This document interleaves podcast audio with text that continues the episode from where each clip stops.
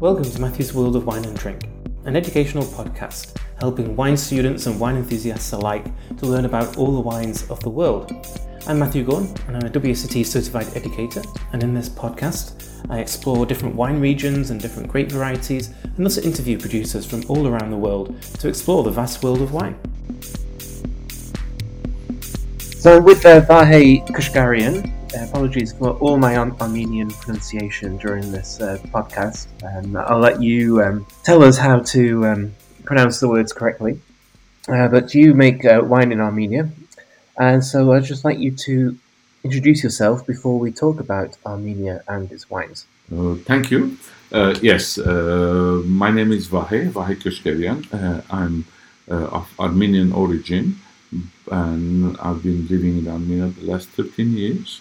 Uh, but I came via Lebanon, Italy, United States, back to Italy, and then to Armenia. So it's it's quite a moment. Everywhere around 10 to 12 years. I've been in Armenia 13 years now, and I've been in the wine business for 30 as an importer in California for five years. Uh, then uh, I moved to Tuscany. I I was a merchant. Then I started also making wine. Then I made also wine in Puglia. Then I came to Armenia many years ago, got some land, planted vineyards. So uh, I covered a few aspects of winemaking. And the last 13 years I've been in Armenia and uh, mostly making Armenian wine, selling Armenian wine, producing Armenian. That's what I do. So you've been pretty much everywhere, but you've settled in Armenia. Can you give a short history of Armenian wine? Because I know it goes back a very long time. Um, but just an overview of the history of Armenia and its wine. Let's see. Yes, it goes back a while. Uh, uh, Armenia, uh, maybe eight or ten years ago, there was a discovery of a cave in the wine region here, which is a couple hours from the capital, uh, and the, it was dated this the the winemaking facility, even though we can call it winery, but it was uh, kind of in a cave winemaking facility, uh, was dated 6,100 years. So it was a systematic winemaking 6,100 years ago. Uh, there are other places, other countries where there there is there are residues of wine or grape that go. They might go a little bit older, but those are more accidental winemaking. It's not intentional. We don't. But this cave has bigger, a big amphora, smaller amphora, medium size. There's racking, there is pressing and whatnot. So that's the oldest uh, discovered winery in the world. And a few months back, and another article appeared in Science magazine, and that dated uh, the, the the the grapes as we know it for winemaking to 11,000 years.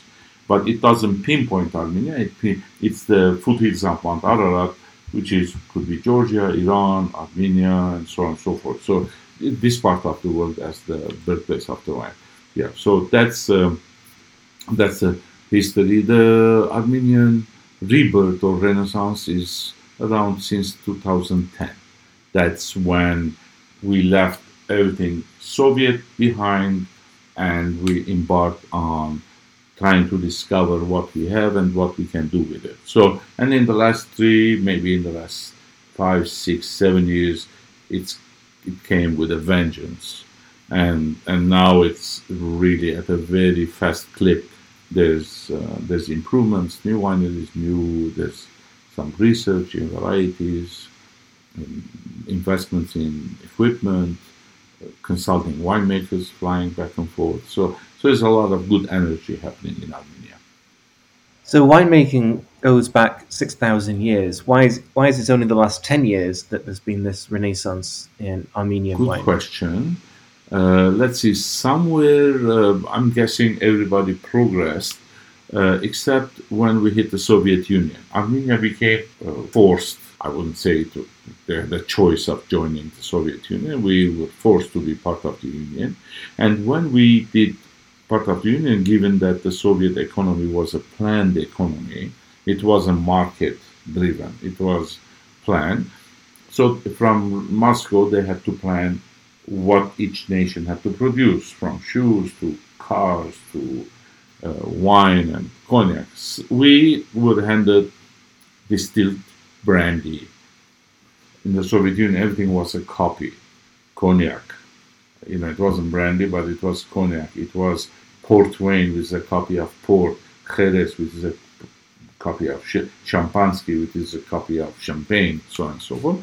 We got handed down brandy or cognac and fortified wines. Every copy of European wine, from sherry to port to Madeira to and so on and so forth. So for all those years, there was this, uh, you know, we it, it got interrupted the winemaking while Georgia was given winemaking. So Georgia continued making wine un, uninterrupted uh, while we moved to wine. So, and then when it became independent, Soviet Union fell apart in early 90s, then now there was lack of capital, there was lack of research, there was not enough money for institutes, so on and so forth. So, you know, fast forward, I went there, I went to Armenia in 97 for the first time that was seven, eight years after it had fallen apart. And then I planted vineyards in 1909. Those probably were the first vineyards to be planted in Armenia. And then in 2006, 2005, other vineyards were planted mostly for brandy production. And then in 2009, the first uh, experiment, six barrels, I did. And then in 2010, vintage which was released in 2011, were the first modern wines. Modern, technically correct, no defects, you know, and wines that had never been in Armenia. So everyone was like, whoa, where does this come from? So that kind of, you know, started the whole winemaking. Uh, and then we got, uh, well, we got Michel Rolland come for on this project a year later.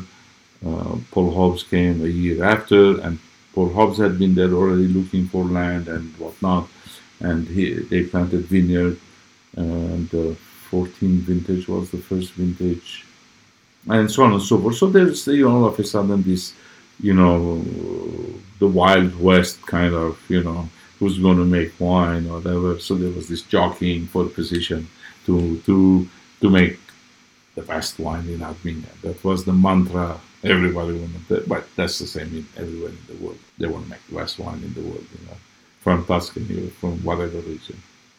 Of course, everyone wants to make the best wine, but it's exciting that people in Armenia do want to make the best wine, which obviously was not the case previously.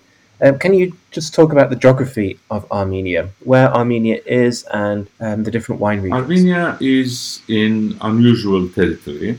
We're in the middle of east and west somehow, mostly mountainous area, mountainous country.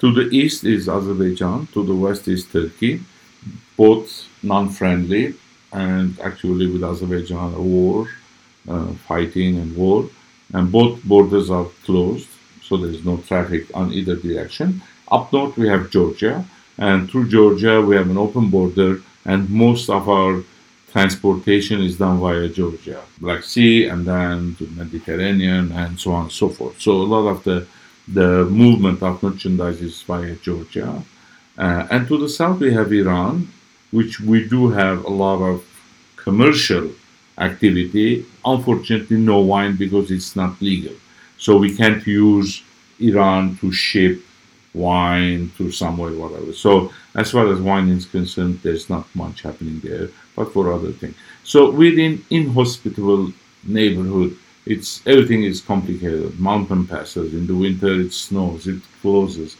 the roads close. So there's a lot of these, uh, you know, issues or problems, uh, all surmountable, of course, uh, that we are. So, but we are uh, high uh, because it's mountainous, it's a highland. All of our vineyards are high elevation. So we start at 950 meters, which is around a little less than 3,000 feet, and we go to 1800, which are the highest elevation vineyards, 1800, which is um, a little less than 6,000 feet. Uh, so at these elevations, we have this high elevation farming, which is very different than sea level or lower level.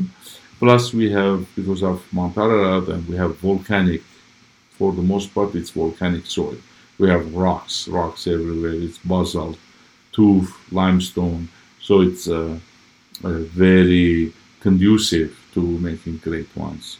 You know, then we have all of the a few hundred varieties that over millennia has has been propagated, has been cross varieties and so on and so forth. And now we probably use around 30 or 40 different varieties in small quantities, uh, maybe three, four varieties in larger amounts. But for the most part, it is lost varieties that we are trying to restore. So that's the geography and the terroir, if you will, of Armenia. So, what are the challenges of growing grapes in Armenia? We used to have a major challenge, uh, which was because it's so cold in the valley, Ararat Valley, that until maybe five, six years ago, we had to uh, put all the vines underground because and then it okay, act, the soil acts as insulation then if you have minus 25 or minus 30 centigrade you don't lose the plant you know. So and then in the spring you open it up put it back on the trellis back and forth back and forth twice a year. This would be you know somewhere in november put it on the ground open. So now partly because of mm, cost and partly because of global warming people are gambling and not to do that, you know, uh, especially where the cold air sits and, you know, it can be ugly. So if something like that happens, then you have to cut back and then let the vine grow again. You know, the root system stays because it's under soil, but you have to do that. That's um, one of the challenges used to be. It's uh, now it's becoming less important uh, for obvious reasons of global warming. The other issue we had was that because all this is we hadn't done it, we had lost the culture of wine. It's coming back, but we really had lost it. And the third is again because of the Soviet Union research or after right after during Soviet Union research was there, but right after things got fell through the cracks, so everybody was on his own. There wasn't serious research being done in varieties, in diseases, in viruses and whatnot. So now there's all of these coming together. Uh, another major issue could be that we didn't have phylloxera during the Soviet Union. It was more controlled, uh, and now now it's a little bit out of control. So there are some areas where now phylloxera is coming into being. So now we have to rethink how to protect ourselves by grafting. The vines didn't used to be grafted with uh, rootstock; they were just on their own. No, until now it's ungrafted. It's own rooted. It's own rooted uh, plants. And the advantage is that if uh, you get a cold 25 minus 25 degree, then you lose the top part, but the roots stay. So just cut it and you will get from roots all the way top an Armenian uh, Vinis vitis vinifera variety. And when you have grafted and the cold hits, now you lose the top part because the graft is above ground. And then now you have a problem that you have rootstock on the bottom. So you have to graft on it again. Or if you are putting under the soil, the graft point is very delicate. You have to be careful not to crack it. So, so you know that's another issue that at some point we have to deal with. You know, there's some solutions people do. You know, so and the beauty of ungrafted, of course, is that the vineyards can last uh, 80, 100, 120, 130 years. But the grafted vineyards normally have a lifespan of 30 years, 35 years. Then they start dying because of the graft point, I think. Otherwise, you know, they become trees. You know, so. so. let's talk about the different grape varieties then. So you mentioned there are 30 to 40 grape varieties planted, though there are a lot more indigenous to Armenia. But what are the major varieties? Um, Areni is the one that um, most people know about they know about Yes, um, roughly there were a few hundred, and now the last maybe four years, Um, the institute here has been doing DNA testing. So now they have a dendrogram of around 100 varieties. The dendrogram shows how each variety is related to the other one. Some of them are the albino version, like there's white Areni, which is the albino version of Areni, let's say.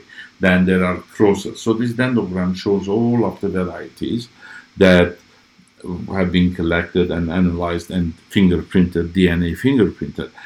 That said, having said that, uh, we have probably around four varieties. Areni is the most popular. Uh, or Sireni was the second biggest po- uh, popular, but that was in an enclave that we lost. So now that variety we have to figure out how to find somewhere in Armenia where it's hospitable, it's good, that it has a good opportunity to grow. And then we have Kakhet, which is a more uh, structured tannic variety, Kakhet. Uh, we have Tozot, which means dusty. We have Garmir Got. Uh, you know, we have a few these are these varieties that now are with replanting them so that we can have enough quantity to be able to reasonably have quantities and experiment with those. We have many more whites. Uh, well, whites also because of the cognac production, a lot of the whites were preserved. They kept the whites much more. Uh, Voskehad is the lead variety. It's a compact grape, good acidity, good structure, lends itself very well for barrel fermentation and stainless steel fermentation.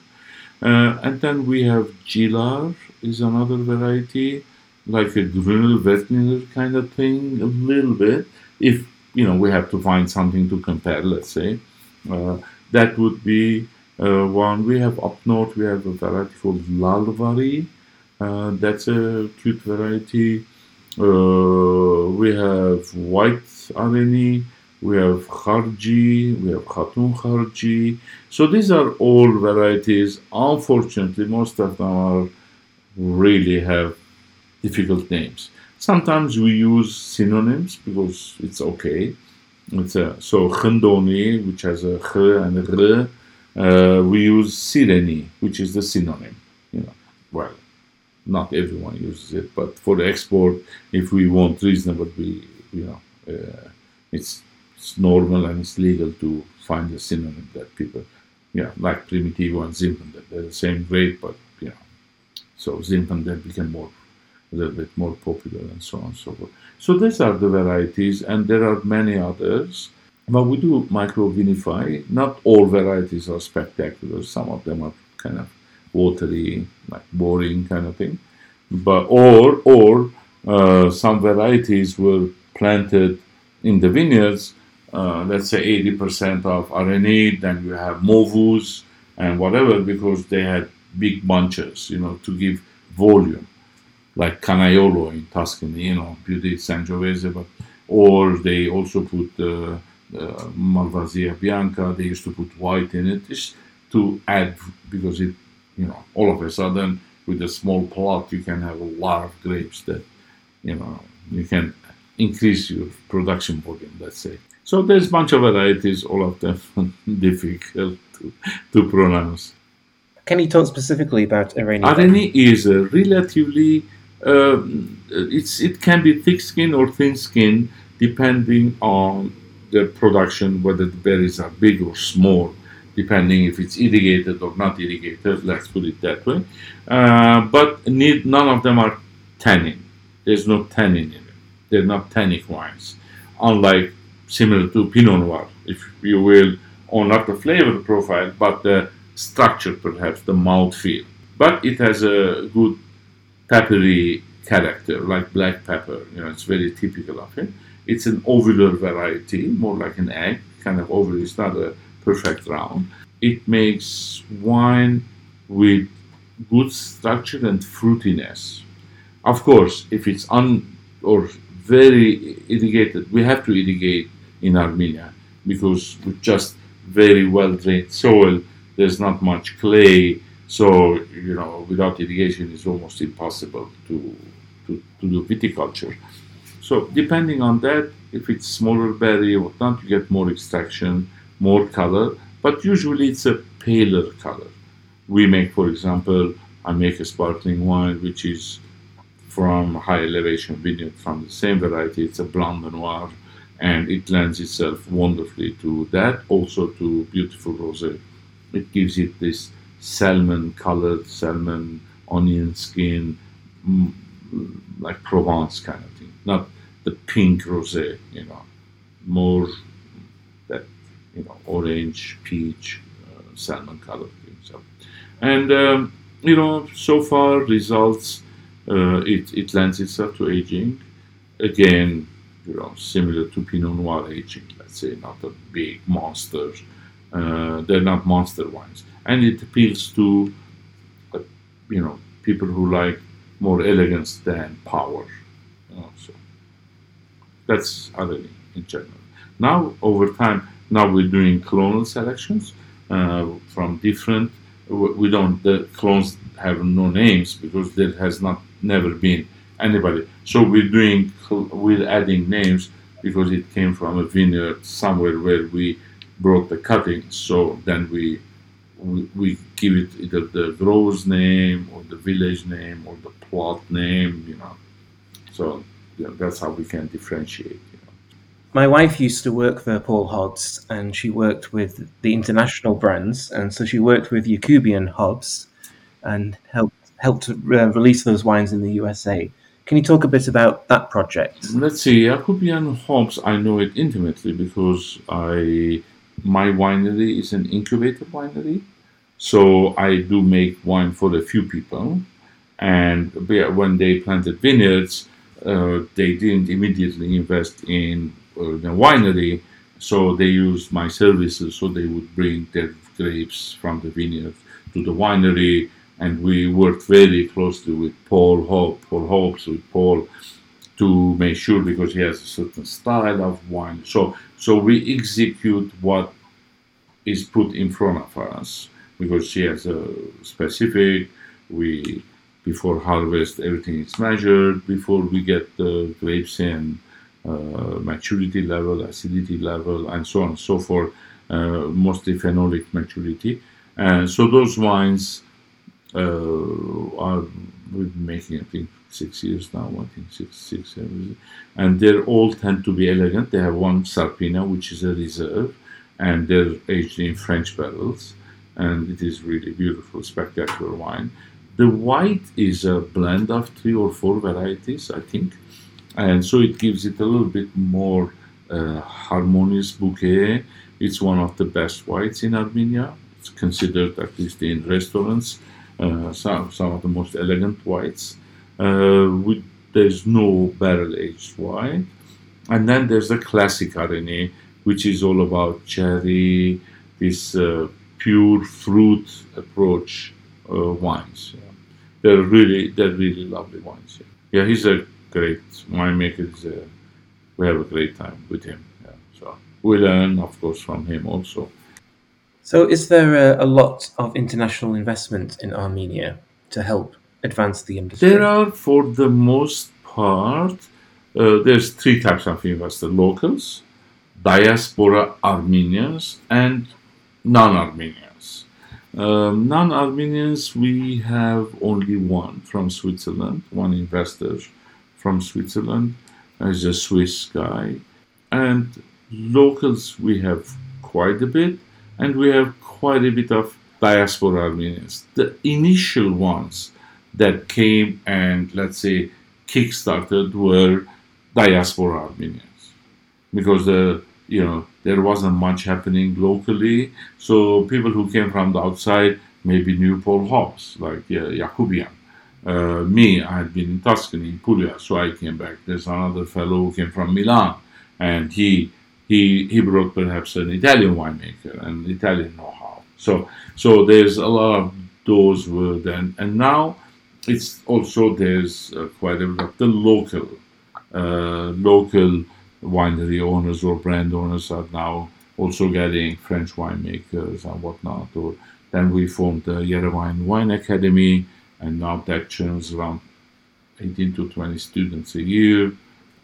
It's a one and a half year program, teach from biology, chemistry, viticulture, to vineyard management, to marketing, and so on and so forth. So it's it's now it's getting a little bit more more international, if you will. Some of the winemakers are again Antonini, uh, Paul Hobbs, uh, Michel Rolland are non-Armenian, you know, and then more you know, kind of world-class winemakers. And so I read that the population of Armenia is three million, but worldwide the diaspora is eight million. So there's lots of Armenians around the world. How important is the diaspora for the export market and selling Armenian wine? this is a tough one. You know how to put it delicately. Uh, it is a very important diaspora. is an important factor. They are our best ambassadors. Let's put it that way, brand ambassadors, if you will. But until lately, they weren't the biggest wine consumers.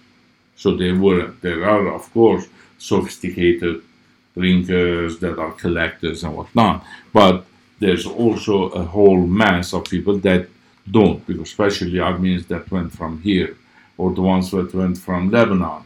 For example, in Lebanon, uh, people drank arak or whiskey, uh, but you know, wine was an occasion thing.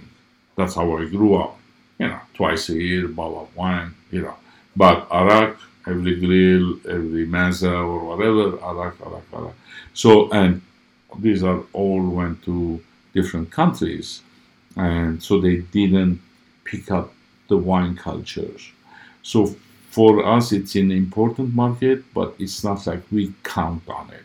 We don't count on it, you know. But mostly we aim at uh, a niche of consumers that are looking, they're out to looking, they're adventurous types, sommeliers that are uh, they're fine with putting uh, Armenian wine by the glass on their wine list and so. So those are for now our best target market, if you will, where you know it's the the the, the one who is wants to find something new, he wants to discover something new. But in the meantime, of course, the Armenian the Armenian wine drinking society is changing also. Armenia adopted it very fast. Most restaurants now either serve they use Riedel or they use Spiegelau as glasses, uh, which is amazing.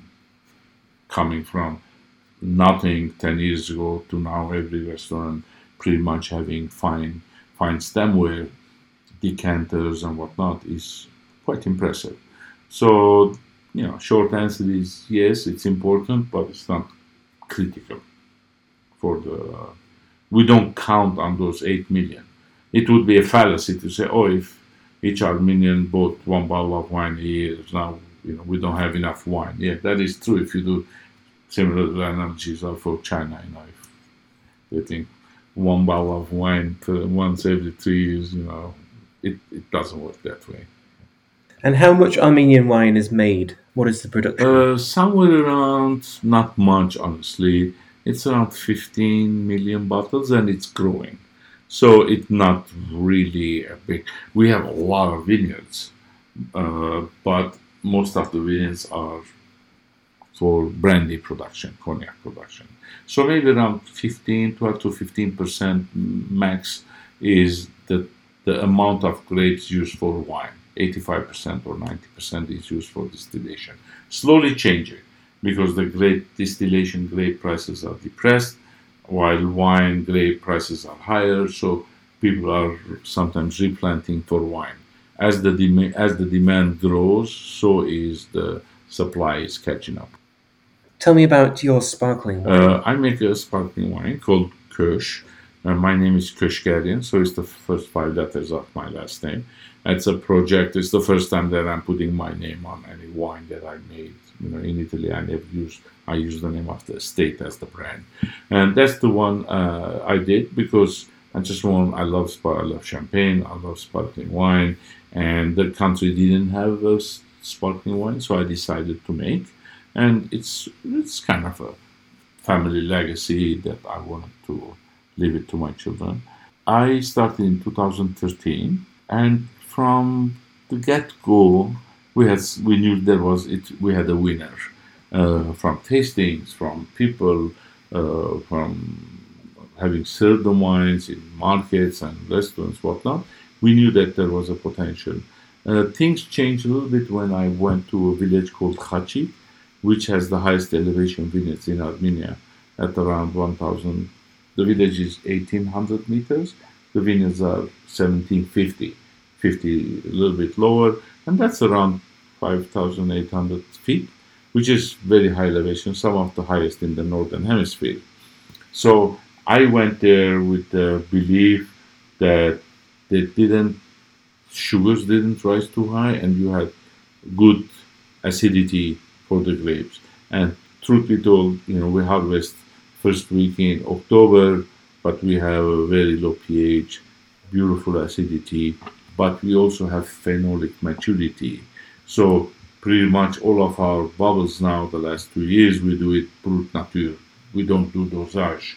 So we don't need to add sweetness uh, so that uh, we balance the acidity, which like champagne would they have to do it. We, otherwise, it would be too austere to do brut nature or brut zero zero with uh, let's say less ripe grapes. But because of the high elevation, we get maturity, so we're able to do uh, pas brut zero, brut nature, but without it to be austere. It is beautifully fruit. It's nice and balanced.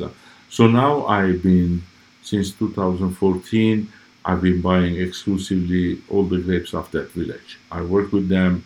They all know me. We I know them, and uh, you know we work. And they have some of the oldest wines there, 100, 120 year old wines. There's also some newer vineyards, newer from the 60s, from Soviet era. Uh, still old, but not as old. Yeah. So that's what I, I do. That's from the Khachik village. I make a few ones. I make a rosé. I make a classic origins.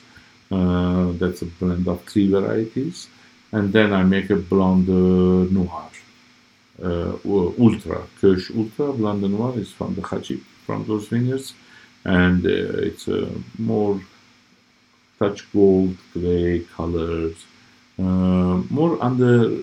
I don't do too much bubbles but there's enough, of course, but not not like you know incredible. So to keep it elegant, to give it a little bit uh, freshness with the sparkling, and that's what I do with Keush. It's uh, it is it got a lot of traction, you know, uh, in different magazines. It was top ten wines in Bloomberg this year. Uh, you know, you know, 10, 10 wines of the world from DRC at $23,000 a bottle. Ours was a modest $35, $35 a bottle, and it was the discovery of the year. This for Bloomberg. But in general, we have the same reception in, in restaurants, sommeliers. You know, in Chicago, I was five days ago, and one restaurant is pouring it by the glass, you know, the Ultra. And are other people making sparkling wine? Are they following your example? Is this something that could be a thing in Armenia? Uh, there are some others are doing. Uh, there are uh, there are a few producers that do they don't do they don't do method traditional or method classic, not the classic method. Uh, they do more the Charmat method. There's two or three. The, there's one producer who is doing pet nat, so basically doesn't disgorge you know, keeps it easy, simple, but you know, you go with the sediment with it. Uh, there are now mm, there's one other producer who's doing Méthode Traditionnelle, but very small amounts, and there's one new project now. Maybe in a couple of years there'll be another classic method. You know, uh, you know, for wine took off very fast in Armenia, but sparkling didn't take as fast. But now it looks like there's momentum being, you know, from the sales growth we can tell. Even though Russian Russian market, they drink incredible amounts of sparkling wine. It's a it was a big movement during I think post Stalin or Stalin where we had to do sparkling wine, there was a plan so that they show the world that the common Russian can drink champagne and eat caviar and that kind. It was a whole thing, and um, and it stuck with them. So now they drink, of course, the cheap versions, and all of their wineries in Russia produce millions and millions of bottles. You know, the brands that they have sparkling wine a lot. Armenia didn't catch on that fast, but slowly it's coming.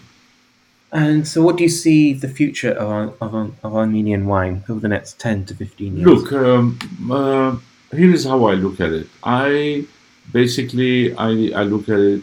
I say if we are able to do these wines that now we are exporting, we're not ashamed of them. People are picking them up. They're putting on wine lists and whatnot, and we are doing these wines using leftover vineyards from the Soviet Union. Now I'm saying, well, let's look at it this way.